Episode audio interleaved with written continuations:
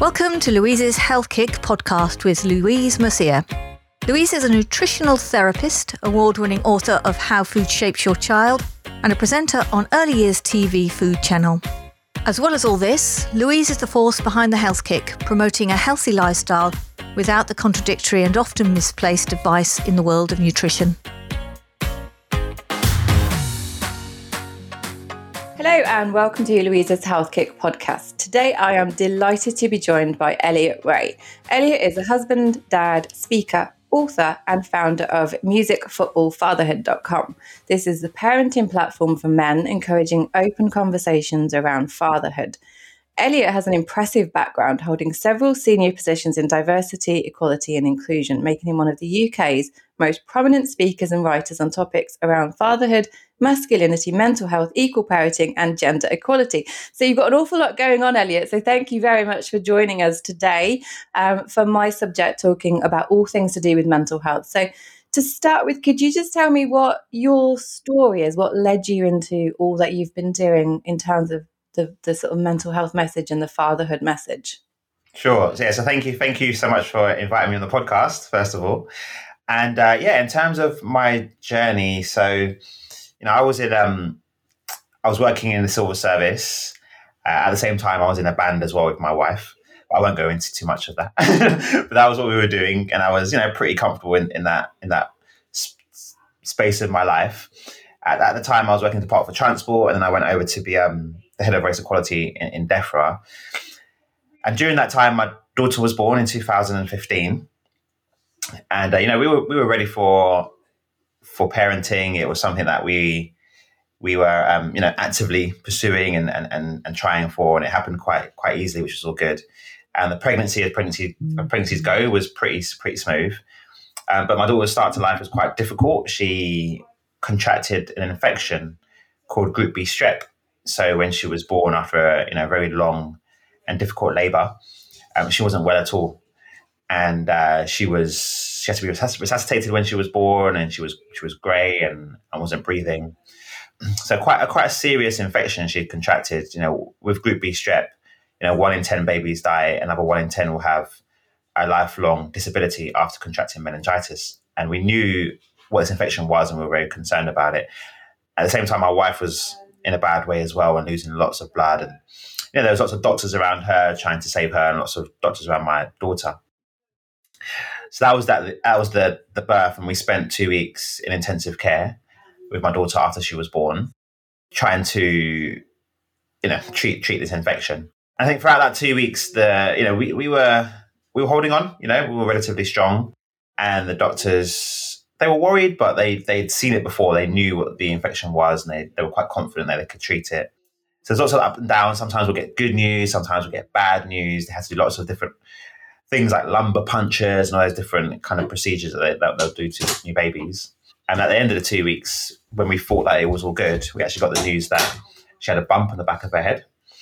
And that's when the doctors got really, really concerned. They thought it could be a blood clot or or something. They didn't know. Um, we had specialists coming from from different hospital trusts, and you know that night when we were crying and, and praying pretty much all night, just really really worried, really. And I think in my adult life, I look back and that's definitely the most difficult moment I think I've ever experienced.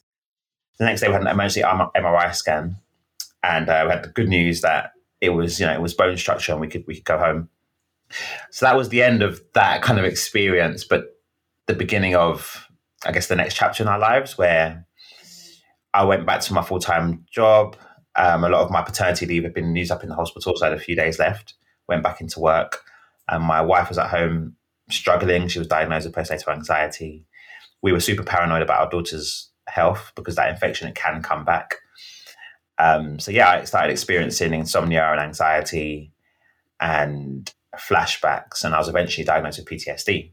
So throughout that period, I got super interested in in in mental health and dad's mental health, in work, um, in vulnerability and masculinity, and male friendships and oh, know, all that sort of stuff. Because for me, during that period, I never really told anyone. I never told my work colleagues or my friends. Apart from me and my wife would talk about stuff, but apart from that, you know, I kind of pretty much hid everything from everyone. But I started writing, and that's how Music Football Fatherhood started. I started writing about fatherhood, and then other dads joined me. And you know, over the years, it's grown. So it's grown to the point now we've got a, a team of twenty kind of freelance writers and contributors, a social media manager, a website editor, and you know, we're lucky enough to do amazing events. With with you know, we partner with some of the big football clubs to do events. We hold online sessions called the Lodge with Dads, um, which are amazing monthly sessions. We do podcast, a blog, um, and that's all culminated in in a couple of big things that's happened over the last, last couple of years. Our book called Dad, which we, we published a year ago. Um, done a lot of TV work. I presented a documentary called Becoming Dad in January on BBC One in, in January. So yeah, it's taken me on an amazing on an amazing journey to be honest. Um, but it, I kind of, kind of, you know, from a very difficult experience, for me, it's been a learning experience of openness. And the more I've spoken about my personal experience, then kind of helped others to do the same, it's really changed my life, really, and really allowed me to do work now, which I, you know, it's a blessing to do. Um, yeah, yeah. I want to come back to all the amazing things that you have done and all the things that you have achieved since then. But the reason behind it, obviously, is something that was quite, obviously, very personal and quite traumatic to you. Did you find when you were opening up with other fathers that they'd experienced the same sort of feelings that they weren't talking to other people um, that they weren't opening up about it and that they were keeping everything to themselves. Yeah definitely. You know i think um, it's, it's rare to meet someone who a man who's you know been through a difficult experience and was super open and vulnerable about it. You know that's for me that doesn't necessarily happen. You know even in the work i do speaking with quite open men and men who you know, quite quite proactive in terms of looking after their health and well-being. That's just not the case. You know, I was doing a session a couple of weeks ago, and we were talking about why is it that men find it more difficult to to speak to their male friends or their work colleagues about their challenges. And one guy said, "I don't know how to. I've never had any practice." You know, and he was, I don't know how old he was, but he looked like he was in his 40s or 50s. You know, he was a grown man. And for me, that was just so powerful you know, he'd never had any practice. Like, didn't have, didn't know how to, didn't know where to start. And I think that's just for a lot of men, that's just what it is. You know, as children, we don't do it. As teenagers, we definitely don't do it. So then, when we get to you know adulthood and fatherhood, it's it's unlikely that at that point you're just going to kind of magically switch and it's become habitual to keep things inside. How much? Uh, I mean, if we look through history at kind of the the depiction of masculine strength and and you know the portrayal of of what a man in you know should be um, in inverted commas, and there is this this huge message historically that men shouldn't be seen to to cry, that men should you know man up, and that message is obviously held so deep rooted within men. Um, Eh, and we see the, the way that different children are treated. So boys are treated differently to girls, and boys are, you know, expected not to, you know, be as emotional. They, they oh, just you know, toughen up, and and we still do that. Unfortunately, as society, we're still seeing that message happening. But obviously, historically, that's a really strong message. So, men of a certain age, that's all they've ever heard, that's all they've ever listened to. And that's in them that actually male strength is not to show emotion, and male strength is to be the one that holds things together. How how much work have we got to do to change that because that that is starting to happen i think and we are encouraging a message to change but it's it's a massive hill to climb isn't it yeah, it is, and it, it's deep work. You know, these are kind of entrenched views, just mainstream views. They're not even like niche.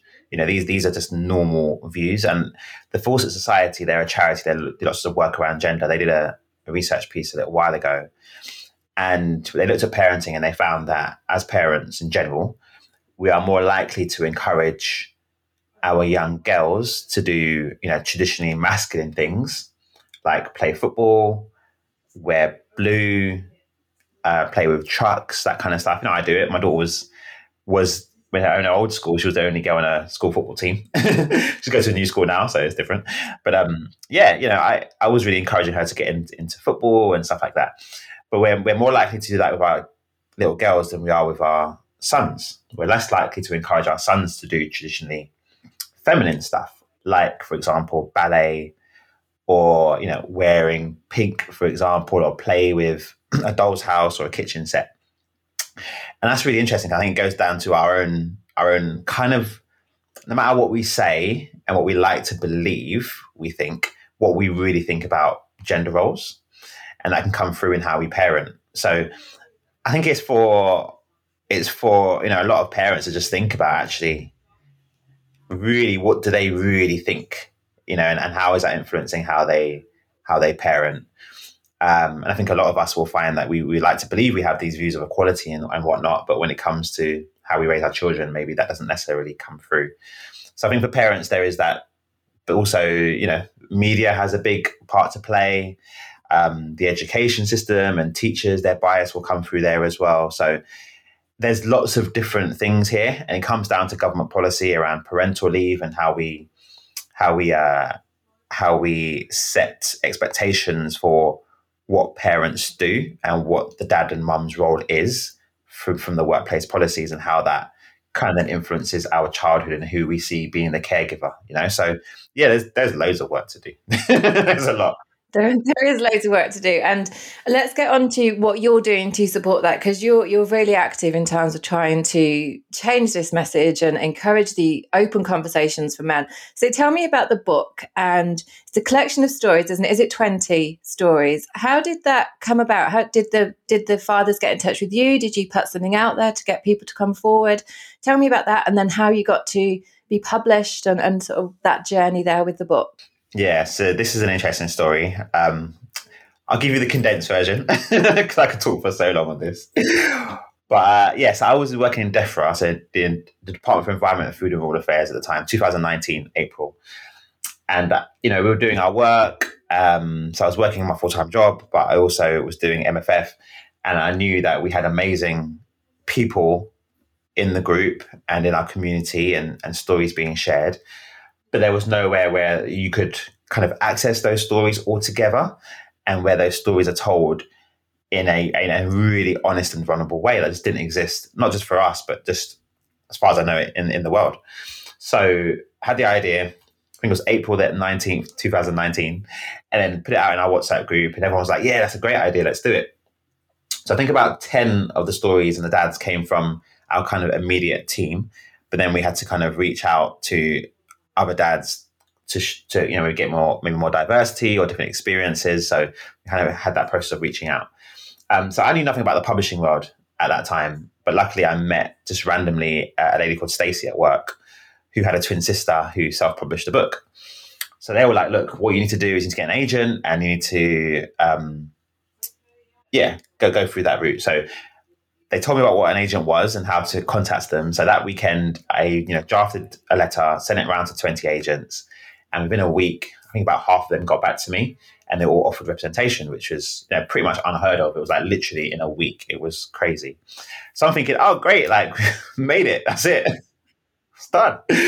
So um, I had to choose, and I went with an agent at the time. We approached publishers, and they all said they love the writing, they love the concept of the book um, but because we're not famous, they don't think anyone's going to read it. So I was like, what? And then, and then, my agent at the time was like, hey, Ellie, you need to get more famous.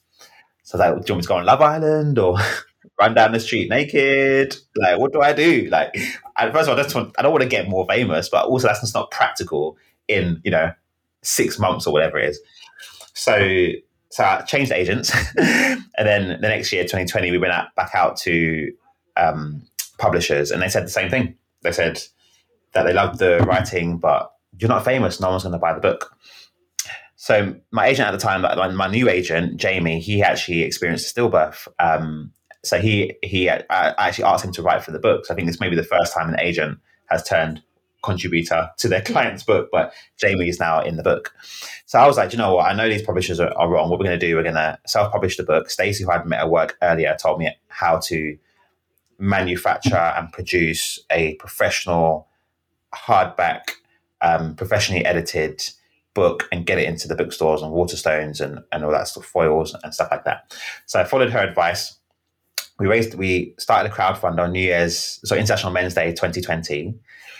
Within the first day of launching a crowdfunder, we'd raised four thousand um, pounds. Within a week, we'd raised ten thousand pounds. Within twelve days, we'd raised twelve and a half thousand pounds.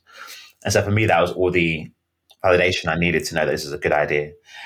So we did the work, finished the book. You know, I was really anal about making sure this book is an, an, amazing quality book. You know, it looks visually fantastic. It's hardback, professionally edited. It reads amazingly well, and we released it, self-published it on the first of May last year.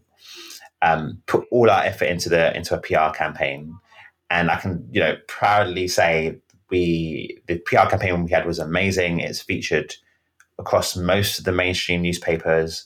I've been on Channel Four on the BBC News talking about it. Um, we've had an, an amazing influencer cam- campaign of influencers sharing the book. It's done amazing work. It's in loads of the NHS mother and baby units across the UK. Um, it's inspired the documentary. It's gone on to do amazing things commercially. It's made the Amazon bestseller charts, made the Hive independent bookstore top 20 um, charts on its release. So it's done amazing work. And, you know, I talk to publishers now and I'm like, sorry, it's too late. but I think the irony is that, you know, as a society, we, we say we want men to talk and to speak and whatnot. But then when they actually do it, do we really think that that's the cool thing to do? Or are we really going to support that? You know, not famous dads, I'm talking about everyday dads, right? Do we really want to hear from them? And so from that experience, you know, I would say, I don't know. People, the people want to hear, but I think the I think people do. I think it's a sad, it's a bit of a sad situation, isn't it, where we feel like we can't do something that we really are passionate and and knowledgeable and experienced in unless we have a famous face. And you could have a famous face for something completely inconsequential, but but be famous, and therefore you have this platform, and you now have that platform. And we'll talk about the BBC program in a moment, but you now have that platform. But that's from a better grounding and a better start than somebody who, as you say, ran down the street naked or went on Love Island. Um, so thankfully, you didn't choose that route. yeah. Well, life could have been very different. Who knows? Yeah. Yeah. But I, but I think the message is clear that there is definitely the need um, you know, the success of the book shows that there is the need for what you've done and and more, obviously, to come from from that. So, so the book is the start, and then that led to. How, tell me about the program. So, how did that lead to you getting the the program with the BBC? Yeah, so the book was released. I remember in June last year, there was a guy called Zach who um, messaged me on Instagram. And I gave him my phone number. He said he's, he's a producer for TV. And I was like, you know, at the time, I was like, yeah, whatever, just, you know, whatever chat so he called me. I remember I live in Watford. I was walking through the shopping centre, walking my dog, and he was like, "Yeah, we want to do a documentary about your work and your your life as a dad and stuff." And I was just like, "What? Are you joking? Like, is this some prank? Is it April Fool's Day? What are you talking about?" And um, so I was like, "Can you email me? Because I need to know like this is legit." And so he emailed me. I was like, "Okay, maybe maybe you're not lying." So it took ages to get commissioned. The commission process was so long. It took about four months, four or five months um, to get commissioned, and they wanted to, you know, they wanted to talk to me quite a lot. I had to do a screen test, and you know, they, they don't want to put money into a, a program that isn't actually going to resonate or be really good. So it took a lot of time to be commissioned, and it finally got commissioned in um, maybe like October. So we started filming straight away, and we filmed for about three months, for the end, to the end of last year, and kind of into January. And I just learned so much. You know, I learned so much about uh, the work I've been doing and I do is all about conversations and facilitating conversations. So in that, but the challenge of doing it on TV is that you're kind of meeting some people, a lot of people for the first time, and you're responsible for creating that connection very quickly and then creating the space and the trust for them to talk to you in front of the world. And that's a very different experience to doing it like you know one to one or in a corporate setting or you know this is this is something that's going to be broadcast is like a prime time show on BBC One. So I felt a lot of pressure. I felt a lot of personal pressure doing that. Um, meeting so in the documentary, I meet the deputy chief of midwifery for the NHS, Jessica Reed, and that was very tough because um, you know I was very very clear that I didn't want to come across as like, you know, bashing the NHS. I very much support the NHS. but at the same time, there's these questions that need to be asked. So getting that balance again was tough. I met Andrea Leadsom, the MP. She looks after the family hubs and she holds a budget. So that was a difficult conversation as well, um, in terms of getting that right balance between trust and challenge.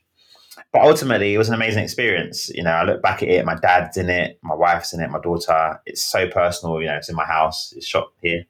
So um, yeah, it's an amazing. It's just an amazing thing. You know, it really, really did change my life, and that opened up other things. Like I went on Loose Women a couple of days later on, and that was amazing too. Um, so yeah, it's, it's just you know, as you said, for me, I'm so glad that the platform I have now is built on a foundation, and actually, it's not about notoriety or or anything like that. It's about for me being it just being able to do my work and, and make impact. Um, and there'll be mo- there'll be moments of these highs that are very visible, and that's great. But on a day to day basis, you know, my work is like this in different forums, and that's what I enjoy, and that's what I love doing. So yeah, very, very, very, very happy, and I've got a shout out to Zach, the producer of the show, who who was just brilliant, really, from the beginning of trusting me, um, helping me through the process. You know, he's he works so hard. When I see a documentary now, I can't I can't look at it in the same way. I'm like, yeah, they shot that walking in. You've had that inside information. Yeah, they're walking into a cafe. I'm like, they they walked in five times literally. Yeah. Is it something that you think you would? I know you, you said it was quite a, a, challenging experience, but obviously the the platform it enables you to have and to to spread that to such a bigger audience. Is it something you could see yourself doing again? Is it a world you would like to get into again? Maybe. Or? Yeah, maybe, but it's got to be relevant. You know, it's got to be relevant. Like, I wouldn't want us to do anything just to be on the TV. Like, it has to be genuinely something that I care about and genuinely something that contributes to my work.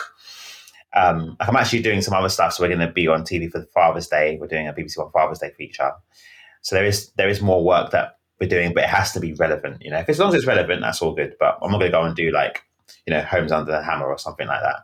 No, absolutely. There's no no no fame for famous sake is not is not what you're looking for, is it? It's it's definitely not. No yeah, I have an interesting relationship with that kind of stuff. Like I'm, you know, I'm not even on Instagram really. Like I post once a month or something. Like I'm, I'm probably the most public, private person you'll ever meet. Like people know a lot about my life, but then I'm not really out there like that. Like I think, I think, and this may be a lot of off topic, but I think um, we are sold the wrong things in terms of fame, and I think there's a lot of people chasing chasing a bigger platform and and and we're fighting for our voices to be heard. But for what? You know for, for what really? Like it's quite empty. I've seen it. It's quite empty. So unless you have i think you can you can don't get me wrong that can contribute to your your goal but for me it's about purpose and i've met so many people who have that level of fame but feel empty don't have purpose don't feel like they're working towards a, a goal and we we know where that leads in terms of you know mental health and what what whatnot. And people that are super happy just doing their thing, you know. So it's about finding a balance for me, definitely. No, absolutely. I think it sounds like you have the balance about right in terms of, you know, I see nothing wrong with shying away from social media. It's not a world I, I like or I'm comfortable with myself. And I think it's a necessary evil in some ways, um, but certainly not to not to the extent that some people take it. And that the misconception I think has a lot to do with mental health and that that sort of almost like fake world that people inhabit and and portray that I mean parenting is a good example of this and I was I was talking to Sue Atkins on the last podcast about the perfect parenting posts on Instagram and then and how you can look and compare and think well well I don't have a nice playroom and I don't have this and I don't do that with them but it's it's staged it's not real and it doesn't represent happiness. A messy room with a happy child is probably a better parenting picture than the perfect playroom you know? So it's it's a strange world and it's a distorted world and i think it's certainly for i worry for my son's eight now and that is such a part of, of not for him thankfully but that world that they're growing into it's so heavy on on all the filters and the perfect this and the perfect that and the instant this and it's it's not a world I'm particularly comfortable with and I would like to think that hopefully by the time he's a teenager we might have gone back the other way a little bit. Um, but fingers crossed on that one.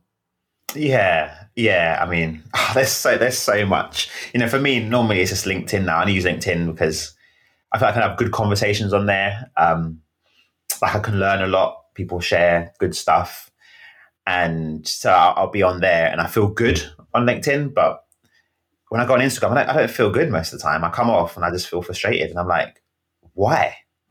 you know, why am I going on there? I don't feel good.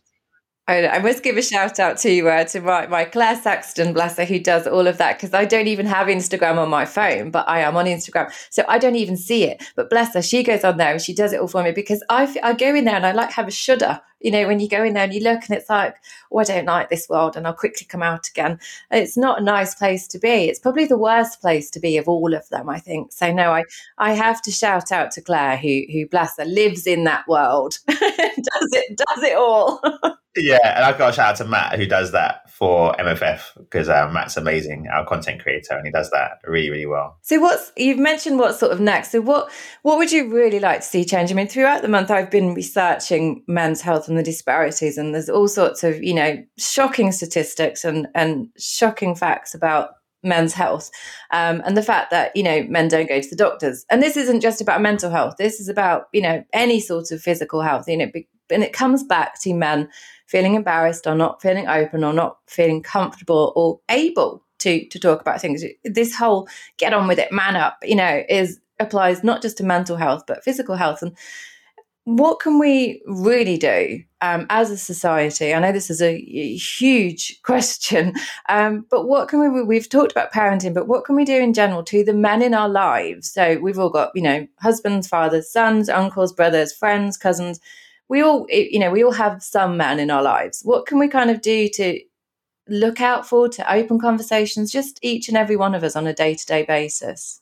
yeah, I think each of us, this is really good. I always like to focus on the individual rather than the big, you know, systemic changes. But I think on an individual level, there's a lot to learn, you know, for all of us on a lot of different topics so like the menopause is something that I'm learning a lot. You know, it's, it's, something that's become more prominent in the workplace. And I did a podcast. Listen out for my interview with a lovely lady called Alison um, from Sweden. That's coming up in my female health theme, and she was, you know, really fascinating. She's she works predominantly in the menopause and supporting women, um, but it's such an area, as you say, in the workplace that isn't really getting better, but isn't really fully supported. And women, I mean, women are just you know treated how historically as hysterical if they if they mentioned anything to do with with you know feelings of emotions, they were depicted as hysterical, and that was actually a medical term for things like postnatal depression or the menopause. They were just deemed hysterical.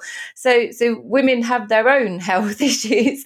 Um, definitely, that's been covered in a different theme. But yeah, the menopause in the workplace is a really big issue as well. Yeah, and it's only in the like last year or so I've seen it, you know, become a thing that people are talking about.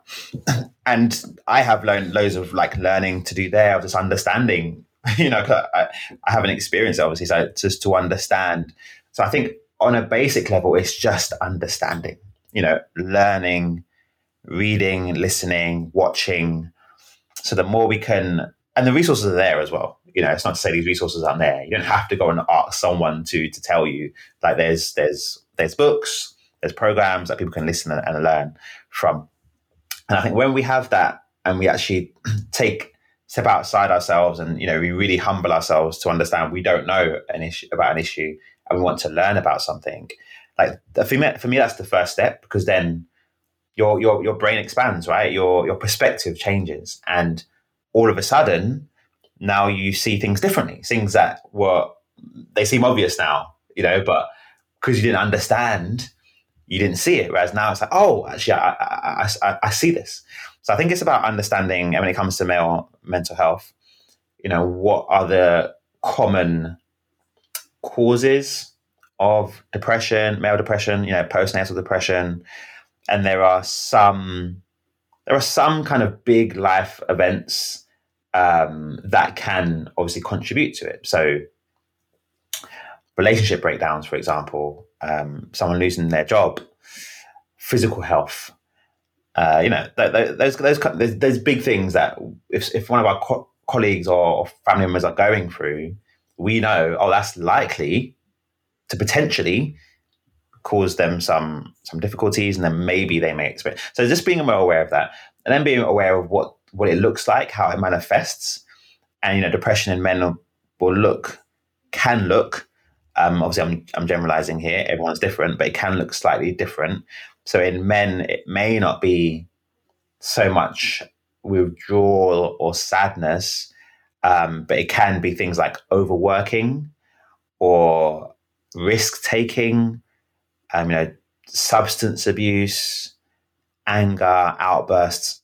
they are all symptoms that are a little bit more prominent in men. Would you say um, addictive tendencies, not just with substance abuse, but something like extreme exercise, for example, if there's a sudden change and it's kind of because it's that control, isn't it? I can control this part by exercise. And we know exercise is good for us and it releases endorphins, which helps with, to reduce stress and everything. But when it's taken to the extreme, it can actually have an, a negative impact on health. But I suppose we could look out for a change to that degree. If somebody's throwing themselves into something and it's out of character, but it's really pushing can affect their physical health. They could be doing it to avoid something else. Yeah, a lot of it is the avoidance, you know, and that's where the overworking comes in. It's like, I'd rather not address this or, or, or talk about this thing. So I'm just going to put myself into work, you know? So it's about those things, but just they become obvious once you know. But if you don't know, you, you don't know. So I think it's about educating ourselves and then just understanding.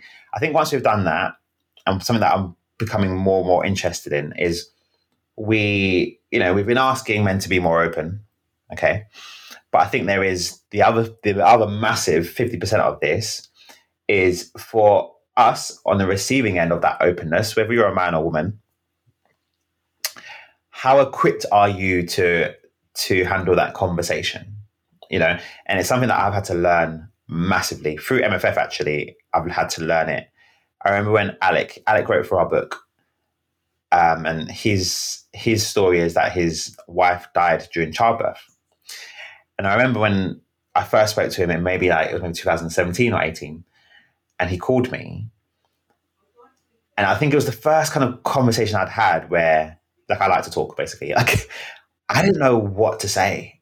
I didn't know what to say. I felt, I felt like I felt awkward. I didn't know how to. I didn't know. I didn't know what what my role was in that conversation.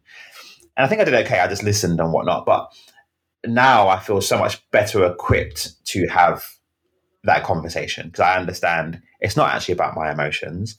Um, it's not about how uncomfortable I feel. This person doesn't want necessarily, you know, my sympathy. They want me to be normal with them. They want me to to to have a conversation, to to ask that question that maybe, you know, could be uncomfortable, but they actually want to talk. Most people want to talk about stuff. They like they want to talk, and so since then, having conversations like on our podcast with had a conversation with a guy last year called Nick Clitheroe, who had who has a son, but he was diagnosed. Nick was diagnosed with cancer. He had three weeks left to live. So having a conversation with him about how he told his son that he had a terminal illness, about his acceptance um, around death, around his relationship with his fiance, you know, having those really, really, really difficult conversations has taught me about how to hold space for people. And I think it's about, you know, maybe that is like not everyone's going to do that, but just just being aware of how, how how are you going to have a conversation? Like, what what are you going to be like? How are you going to encourage that person? How are you going to be, um, you know, supportive but not judgmental? How are you going to listen? Be an active listener is really important. You know, are you going to signpost them to to you know male mental health support groups, peer support, or professional support? And so I think we all need to kind of kind of like get a little bit better at that because I don't think a lot of us are not not it's not a criticism. I think we're just not brought up that way. I think people as well assume that if somebody opens up to them that they have to fix them and that isn't the case at all is it they don't they sometimes people can't be fixed. And it's not it's not our role to try to do that. There may be you know professionals who can certainly work with them more on that. But sometimes if people talk you don't need to feel like you have to fix them. Or i think something that people often do is oh, well i did this. No it's not about you. It's not about you. And we need to remove our as you say, we can't be judgmental, but we also need to remove our perhaps personal feelings and opinions and just listen. As active listening is really important, but we don't need to feel that we can fix them or sometimes there isn't a solution to offer them. The signposting, as you say, and I'm certainly putting out loads of links for, for signposting this month, but but we don't need to fix them in the there and then. They're not looking for that, and we shouldn't be trying to do that. I think because people assume that's what they have to do. Yeah, on that, I, was, I did a, a session um, with a corporate client on Tuesday, an insurance company. and uh, we had a panel event with different dads, and one of the guys we were talking about male friendships, which I'm getting really, really interested in. And one of the guys said that he would never call his friend for a catch up, like he just wouldn't do it, like he just wouldn't feel comfortable calling his friend for a catch up. And I just thought that was super interesting, you know, like going to that point around around uh, feeling like we need to fix things and and how, and how open we can be. And I think men like what he said there. I don't know why I was so surprised because I probably shouldn't be, but I think that is quite true for a lot of men. They just wouldn't call their friends for a catch up. They might call their friends to arrange something. Oh, we're going here. Blah blah. blah have you got that? But to actually just catch up and be like, "What's going on?" You know, like a lot of men don't do that, and I think it does go back to that thing of when sometimes when we have challenges, you know, the the pride a lot of have a lot of men have in terms of they don't want someone else to fix it for them. They want the answers. Um, sometimes there are no answers, so what's the point in talking about it, kind of thing, you know? Um, but yeah, I think male friendships are super interesting. Actually, I think I need to just write a paper on it or something and do some more research because I think it, it is um, it is kind of at the core of what we're talking about here in terms of in terms of uh, you know openness and vulnerability in men. Mm, it sounds like a plan because it is something that you can kind of see men being very comfortable talking about certain things, football or you know other things, but not feelings, and they'll, they'll have very open conversations and you know WhatsApp conversations about all sorts of things. So they do talk, and there's definitely talking going on, but it's it's the sort of subject matter um, that is perhaps keeping it to a a sort of surface level and not delving below.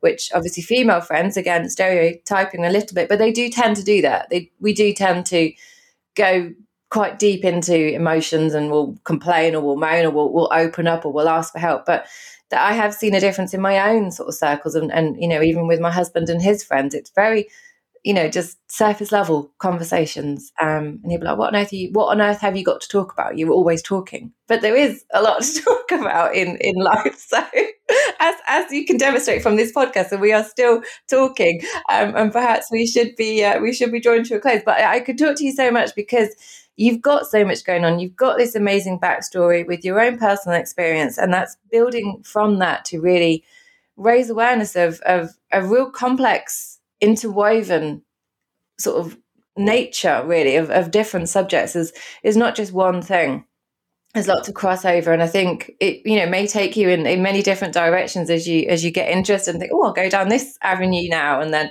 down another one but that's a good place to be and and now you have this platform and this this voice and this network of amazing guys around you um, to be able to use that to to you know to share this message. So thank you for being on on my podcast to share this message and um, and hopefully we will do some good work in the month and raise awareness and keep an eye on what you're doing in the future. Thank you. Thanks, Lee. It's been a pleasure. I've really enjoyed the conversation. Yeah, thank you for having me. It's been great.